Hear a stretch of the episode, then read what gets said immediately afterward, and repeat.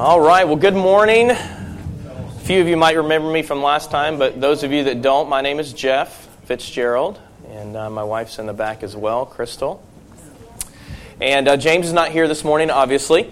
And uh, Jake is actually trying out for an Olympic development team uh, for soccer, of course, today. So wish him the best, and uh, James send his best, and um, just wanted to let you know where he's at. Not sleeping in or anything like that.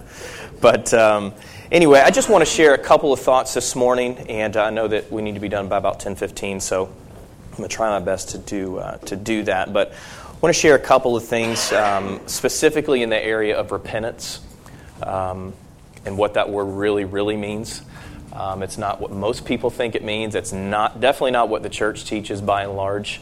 Uh, so I just want to share um, what repentance is and really the gift like Pastor Clark uh, says in his book, it really is a gift uh, if it's actually applied correctly. So I want to talk a little bit about that. But before we begin, I'm going to ask Russ if he would actually pray. So I'm going to walk back there to you so you don't have to get up. So uh, get us started. So if you do that for us, sir, it would be great. We will get going. Praise God. It's a beautiful morning, Lord, and we just thank you for the privilege of having our hearts refreshed our minds renewed. Thank you, Lord, for all of us having this treasure in this earthen vessel. Though the outer man may be deteriorating every day, we recognize that the inner man is being renewed. And so, as we sit and we stand together today, Father, we're open to our hearts, being endeared to you even more and more, as my brother shares today. And Father, we just want to say thank you that this word sets us free, this word makes us whole, and the word of life is that to us, both physically and spiritually. We receive it now in the name of Jesus Christ, and to you be glory. Amen. Amen. Amen. Thank you, Russ. All right.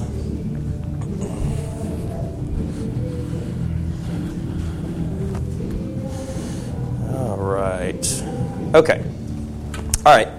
Um, sit on the couch the other night, and um, I can't remember what I was watching. I think I was watching the NBA playoffs or something like that, one of the games, and um, wasn't a very good game. It was a blowout, and uh, so I just uh, switched it on to uh, Christian television. Bad idea. Um, um, looking back now, and um, but and some of you might have uh, switched on it watching the same show I was, but I don't know if you were. Then um, you can feel my heartache here. Um, but basically, what the um, essence of the show was was about five or six guys sitting on a couch, and they were debating. This is what they were debating: whether or not the creation was a literal seven-day creation.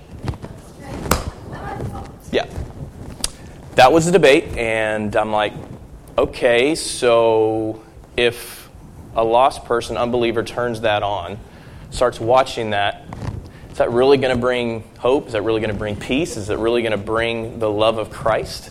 Like, this is what we're debating. And, and, and again, I'm not saying that's not okay to talk about, but not in that setting. You know what I mean? It just, so they're talking about this, and, you know, one side thinks it's a literal seven days, and another side thinks, no, it's not a literal seven days because God stands outside of time, which is true. But I didn't really see the point of it, I don't see really the benefit of it you know, debating back and forth, and this is what we're using two hours of uh, airtime to, to talk about. So, anyway, it was just kind of frustrating. I know that uh, some of you in here can and know what I'm talking about if you've watched that sort of thing. But one of the things that was said, which I think is interesting, which has been used so many times, is the area of law. And how there's this train of thought out there that we use the law to bring people to Christ. You know, have you heard that before? You know, the law is our schoolmaster uh, to bring us to Christ. Well, if you actually look at the original and what it says, that's not at all what that scripture says. It doesn't say that the law is our schoolmaster to lead us to Christ. It actually says the law was our schoolmaster until Christ. It's a big difference, right? The law was our schoolmaster until Christ. So we don't use the law to lead people to Christ. That's like saying, all right, um, I'm going to use the bad news to lead you to the good news. You know, it, it doesn't make sense. It, it, it's not going to uh, bring somebody that doesn't know Christ, doesn't know the love of Christ that we all know and have come to realize, it's not going to bring them to a fruitful relationship with Christ because you're using um, the law to bring people into grace. You know, it just it doesn't make sense. So I just wanted to share that in Galatians 3:24 is that scripture reference, but in the amplified it says so that the law served to us Jews as a trainer, our guardian, our guide to Christ to lead us until Christ came, that we might be justified or declared righteous, put in right standing with God by and through faith. So anyway, just kind of want to share that um, share that out there. And basically what they do is they use condemnation, uh, they use judgment, but they already know. If you're speaking with a, a, a, person that's an unbeliever, you know they're a lost person, you don't have to convince them that they're a sinner. They already know that. They already know that they're condemned because if you read in Romans chapter 2, it says the wrath of God has been revealed. It's a past tense thing. So it's not something that's our job, our responsibility, or our role to say, hey, guess what? You're a sinner. They already know that. It's, it's ingrained into them when they're born into this world. They already know that. So to try to convince somebody that, hey, they're a sinner and I'm going to share with you, you know, hey, have you heard the good news? You're a sinner. you know, it just, it, it, it doesn't make sense. So it, it, anyway, it just, it was just frustrating listening to that. But anyway, what I want to share today is, uh, is this word of repentance. And I think it's probably the most misunderstood and abused word uh, in the church. Um, there's some other ones out there, but I think that's right there at the top of the list as far as how it's applied and how it definitely how it's taught. Um, you know, in the church. So I just want to share a couple of thoughts um, as far as what repentance is.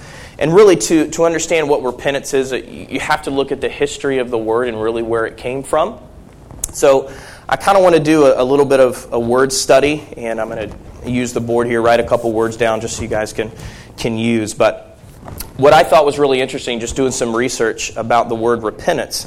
Um, during the days of Alexander the Great, for history buffs that are there, uh, there are many types of Greek languages. There was a lot of them. There wasn't just one specific Greek language. During his time, there, there was many of them.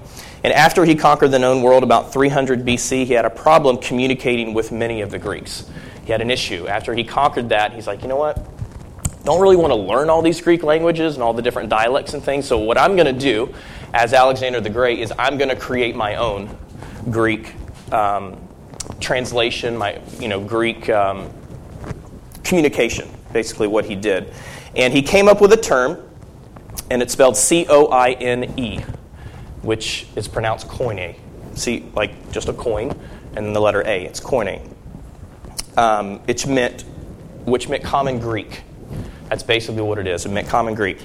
So once he put that into play, everybody uh, under his uh, leadership or under his rule was required to learn that if they wanted to communicate. That was the requirement of that. So if they wanted to communicate with anybody, that's the one that they had to learn. Everything else was, was, not, uh, was not considered. So in English, uh, excuse me, in Koine, words could only have one meaning. Okay? One meaning, that's it. Where in English, we can have a word that means several things, right? But in Greek, it's just one meaning. So um, this is really going to really be cool. It's really a cool revelation for me. Um, under Koine, there was no doubt what that word meant. Eventually, this language became the dominant language of what we know now as the New Testament. Okay? So our dictionaries get their definition of words from common usage without much regard for its original language. Okay?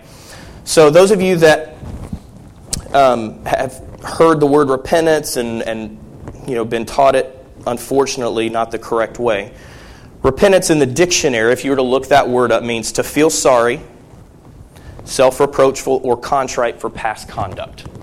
And basically, what the dictionary does is they define words based on its common usage not necessarily where it originally came from. Any word that you look at in the dictionary, right? That, that's what they do. But if you look at the word repentance, if you take the word, if you take the letters re out, what do you have? Penance, right? Exactly. So what do we, what do we, how is penitent defined? It's feeling or expressing sorrow for sin or wrongdoing. All right? So if you tack on back the re, it's a continually, a continually, continually, excuse me, I can't talk this morning, continually feeling sorrow for sin. It's repentance. It's doing it over and over and over and over and over and over again. But how many know that under the new covenant, how many times are we forgiven? Once. Once right? So to, to teach that you have to keep doing something over and over and over and over in order to be forgiven, that's not the new covenant. That's the old covenant. They had to do that, right? Under the old covenant, they had to do things over and over and over and over and over again. They couldn't just, under the new covenant, um, you know, where, where now we realize that we are forgiven once because of the shed blood of Christ they were forgiven based on the, the, the, shed blood of bulls and animals and goats and sacrifices and all those types of things. They couldn't just walk around saying, you know what, I'm, I'm forgiven once based on the sacrifice of Christ. So to teach repentance like you have to do things over and over and over again, and ba- essentially what they're teaching is it's a response to condemnation.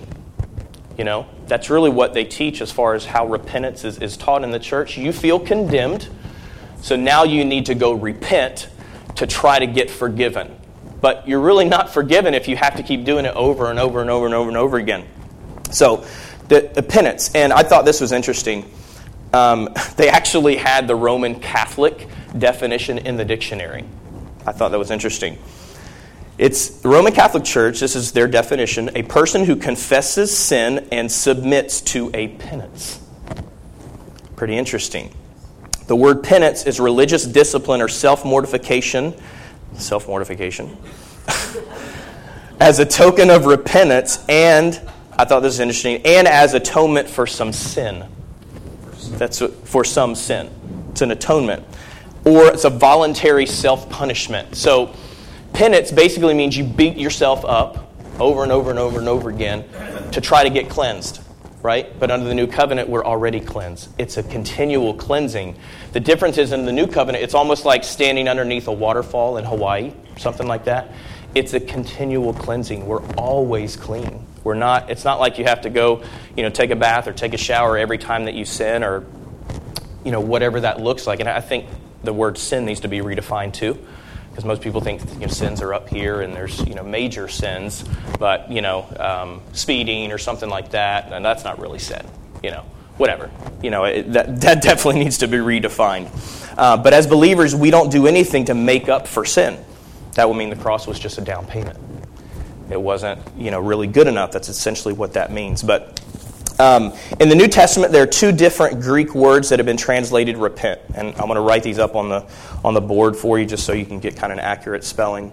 Um, and, and really, what, what I'm trying to do is to stop using the word repent because repent really is not an English word, it's a Greek word.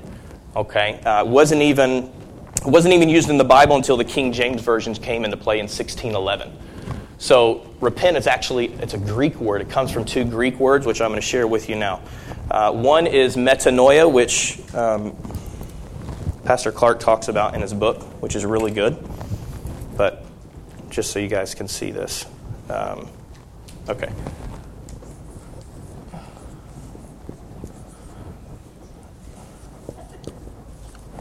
Okay.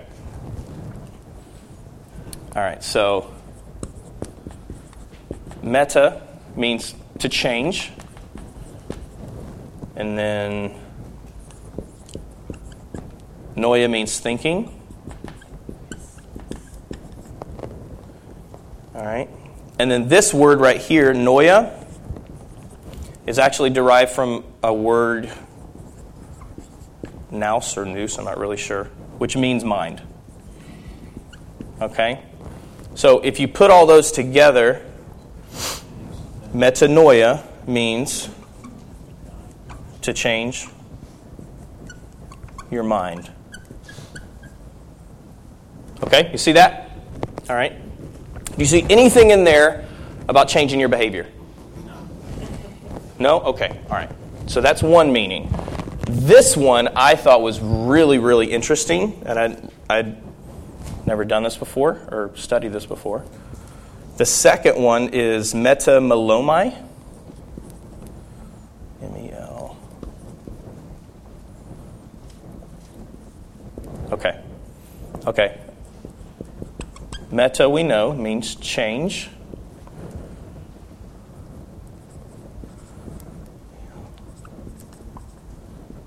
This, metalomai, means emotions. Okay? So, basically, what this means is that you're sorry for sin, you're regretful, you know, but does that necessarily mean that you're going to stop the behavior? No, absolutely not. All right, so very, very interesting here. So, what I want to do for those that got your that have your Bibles, I thought this was really, really interesting. Uh, turn over to Matthew 27, verse 3.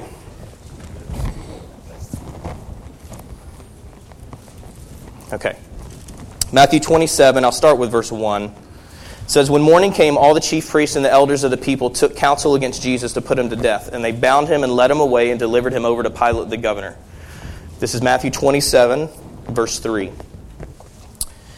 Then, when Judas, his betrayer, saw that Jesus was condemned, my version says he changed his mind, but in the King James it says he repented, you know, um, and brought back the 30 pieces of silver to the chief priests and elders, saying, I have sinned by betraying innocent blood. And they go on, and we know what takes place after that. He went out and, and he hung himself. Now, the word used there for repent is this word right here. Judas had a change of emotions. He was sorry, he was regretful but he didn't change his mind about what we're supposed to change our mind about. And I'm going to get into that in a second. So, yes, he repented, but not for the reason that, that we know what repentance means a, a change of mind. Okay, so he had a change of emotions, but it didn't mean that he was saved. All right, does that make sense? See the difference there? Okay. Um, they just regretted the action, and uh, Judas basically just became regretful again about betraying Christ. Okay, so repentance, as many circles teach, does not lead to a change in behavior. You know, how many times before you guys start, started actually realizing and understanding the message of grace, how many times did you repent? Or what you thought repentance was, right? Pretty much every Sunday, right? Oh my God, I repent, I repent, Lord, I repent, I'm so sorry, I repent. Oh my God, I, I repent. I do penance, I beat myself up, I repent, go down to the altar, whatever you want to call it. How many times did we repent? You know, but now under the new covenant, we understand that yes, repentance is a great thing because it just means to change your mind about who you are in Christ. That's what repentance is. It's continual revelation of who you are, not of who you're trying to become. You know? So it's, it's, a, it's, it's just a, a change in thought there. Um, okay. Romans chapter 2, verse 4. Romans chapter 2, verse 4. I'm sure you've all read it plenty of times, as I have. You there? Romans 2 4. Okay. It says, It's the wrath of God that leads to repentance. That's not what yours says? No? Okay. All right. What's it say? It's the kindness, it's the goodness of God that leads to repentance or metanoia means uh, leading to a change your mind. Something I think is interesting. Look at the way that God is so delicate and, and how he um, ministers grace to the unbeliever. Look at the word there. It's the kindness of God that what? Leads. Right? All right, so come up here for a second. I don't know your name. That's okay. So the difference, okay? Now, if I'm walking, what's your name? Rick. Rick, okay. If I'm walking with Rick, let's say in a place he's never been before, I'm not going to be like this. Hey, you know, go, go. You know, leading, come back here for a second. Leading is I'm walking with him.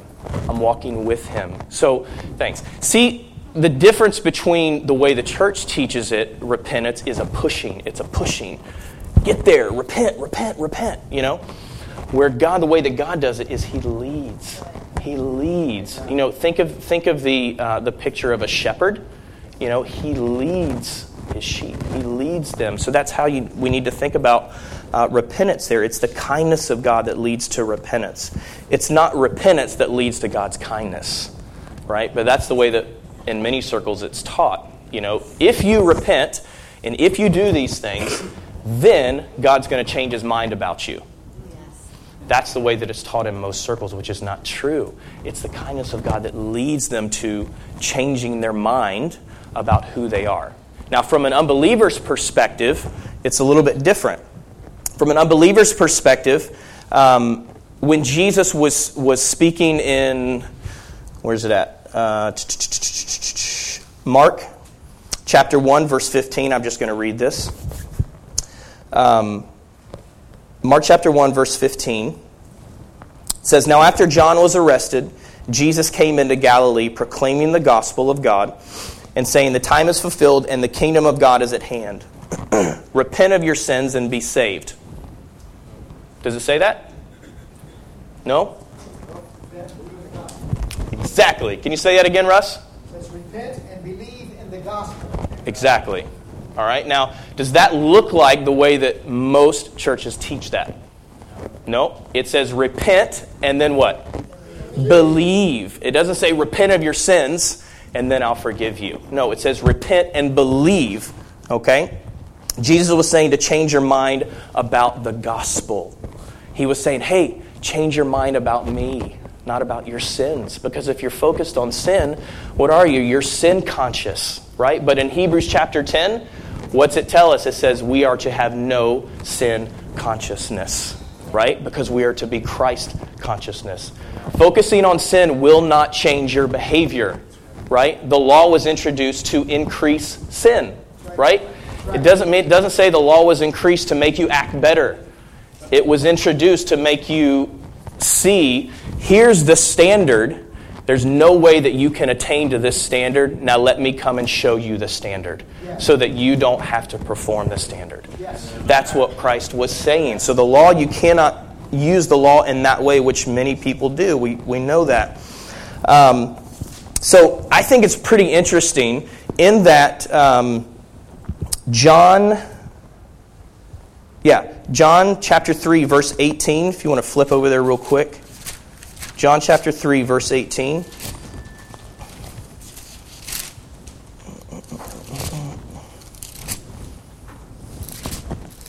Okay.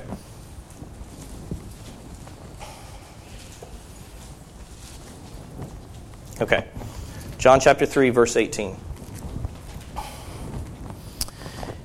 This says, Whoever believes in him is not condemned but whoever does not believe is condemned already. Because he has not believed in the name of the only Son of God. All right? Question Why is an unbeliever condemned? Any answers? Exactly. It's not because of sin, it's because of unbelief. They're condemned because of unbelief, right? And I also think it's interesting, if you look at the, the whole book of Hebrews, which I think is probably one of the most books in the whole Bible that's not taught, love the book of Hebrews. Awesome. I know one of my brothers here was talking about Hebrews this morning. Love it. It's great. Kills legalism. Absolutely just crushes it. But if you look at the book of Hebrews, throughout that entire book, it has nothing to do with um, sin right? Hebrews 10 talks about people pull that all, all the time. If you continually sin, then you'll be condemned to hell. Basically, is, is how the church teaches it. But the word sin there in the original Greek is unbelief. So read that a different way. If you continually unbelieving, if you continually stay in your unbelief, then of course, yes, then you're going to spend an eternity away from God. But it has nothing to do with the act of sin it's unbelief. Okay? So just kind of wanted to, to throw that out there that um, for somebody that, you know, will always bring that up. You know, what about Hebrews chapter 10? What about Hebrews chapter 6? The whole book of Hebrews does not talk about sin as far as an act of sin. The only sin that it mentions is a sin of unbelief. All right? So just want to throw that out there. All right. I thought this was really good. This is a really good um, quote. Anybody ever heard of Curry Blake? Yeah, Curry Blake. Um, he is the, I guess, a curator or whatever. Um, he's the one that uh, has kept the ministry of John G. Lake going. Um, but anyway, he did a really a good a teaching on repentance, and I just wanted to share one quick quote that he said I thought was really good. Um, he said, Some brilliant mind somewhere along the way added of sin to repent and came up with the moronic phrase, repent of your sins. Someone else added, and be saved. And came up with, repent of your sins and be saved. This is a false gospel because it leaves out two things faith and Christ. People who use the phrase repent of your sins as a condition preceding salvation or as forgiveness of sin are either ignorant or are intentionally teaching a false gospel. Anywhere metanoeo is translated repent, you can substitute change your mind and the verse will make sense. Okay? If you're thinking of sins after you see repent, the whole gospel message shifts from accepting the free gift of God to something you have to do as a condition of salvation. All right? So, I thought that was really, really good. It has nothing to do with what we think it means. Um, okay, so also something I think is, is, is really interesting is. Um, okay. Luke 22. We got about 10 minutes here. Good. Luke chapter 22. You guys get anything out of this? It's good? All right, good. All right. Luke 22. This is just like really simple things you can share with people that really um, harp on the word repentance like it's the main thing. You know, like when did repentance come the main thing and not Christ? You know, it just anyway. So these are just really simple things you guys can share with people. I like. I'm a simple guy. I don't. I'm not gonna exegesis with somebody and go into a great debate and all that stuff. But if you really just share Scripture with people, and and obviously love them with the love of Christ, of course. Um, then, then they can see the truth. But I think this is really, really cool. Luke chapter 22, verse, starting with verse 54.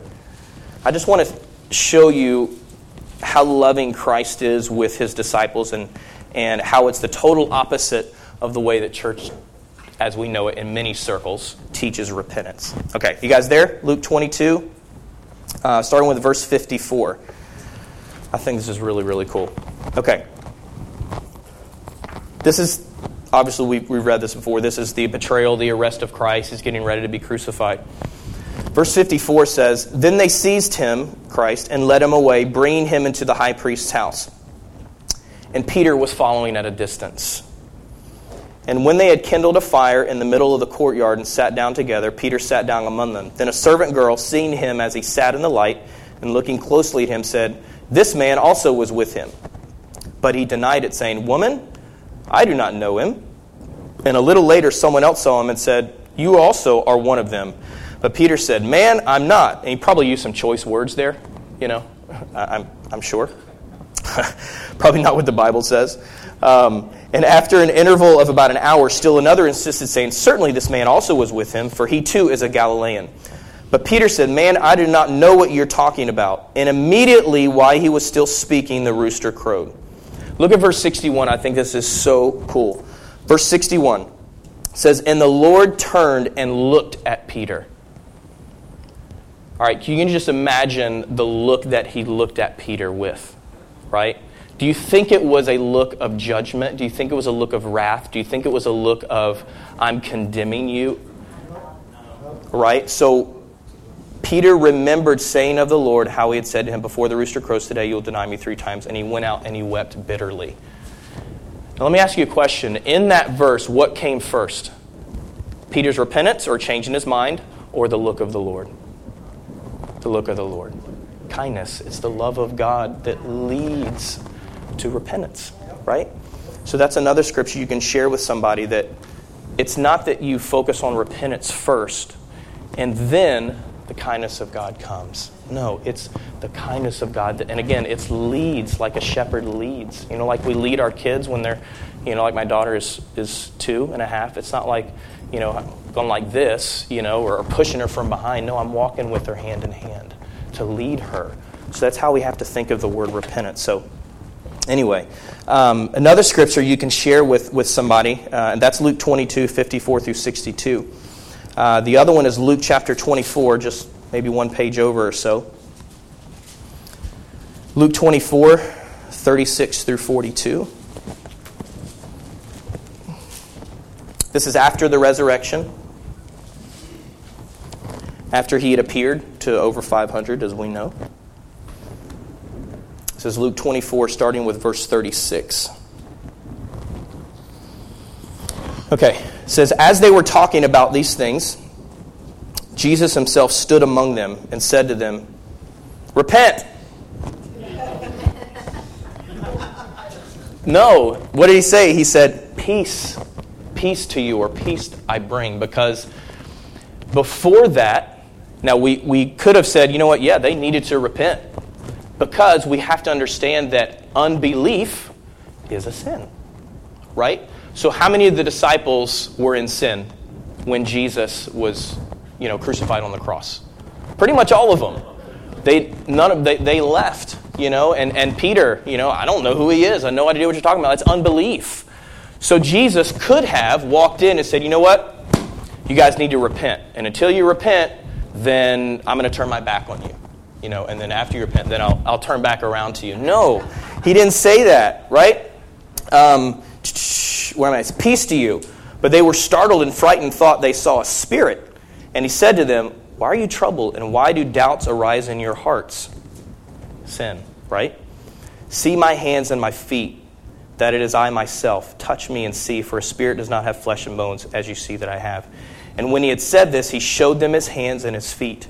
And while they still disbelieve, and while they still disbelieved for joy and were marveling, he said to them, Hey, have anything to eat? That's the love of Jesus. Dear Lord. He walks in, he says, You know what? I could say repent, and he's the only one that could have said that because he's the Son of God, obviously. But no, he walks and says, Hey, I bring peace. It's okay. You know, that's not what I'm concerned about. What most circles teach is this is what we're concerned about is, is if we teach on behavior modification then once you do that, then you can really understand the love of God. And you can understand kindness. And really what they're saying is you got to do penance. You got to do penance. Penance was already done one time. Right? It's already done one time, so you, you can't use that as an excuse to, you know, bring judgment on somebody or whatever the case may be. Um, let's see. There's one other thing I wanted to share. Um,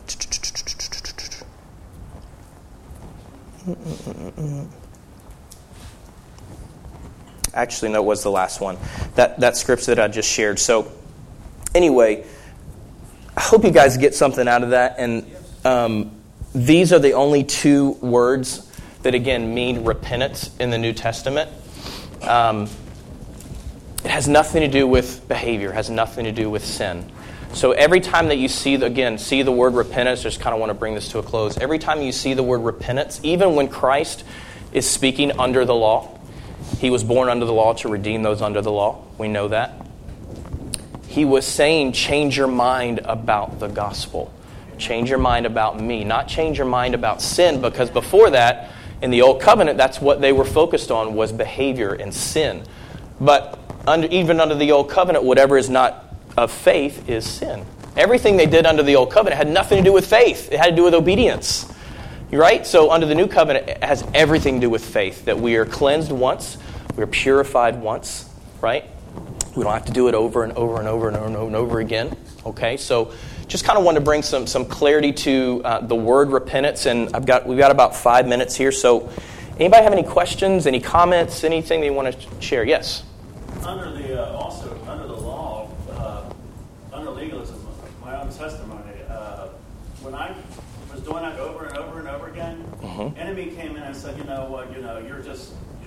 trash or this or that, you know. Yeah. And then uh, a false spirit would come in and say, mm-hmm. you know, God's going to take His spirit from you. Right. Psalms 51. Mm-hmm. Uh, he's not going to. And then they use those, those scriptures from the Old Testament. Mm-hmm. God will not always strive with man.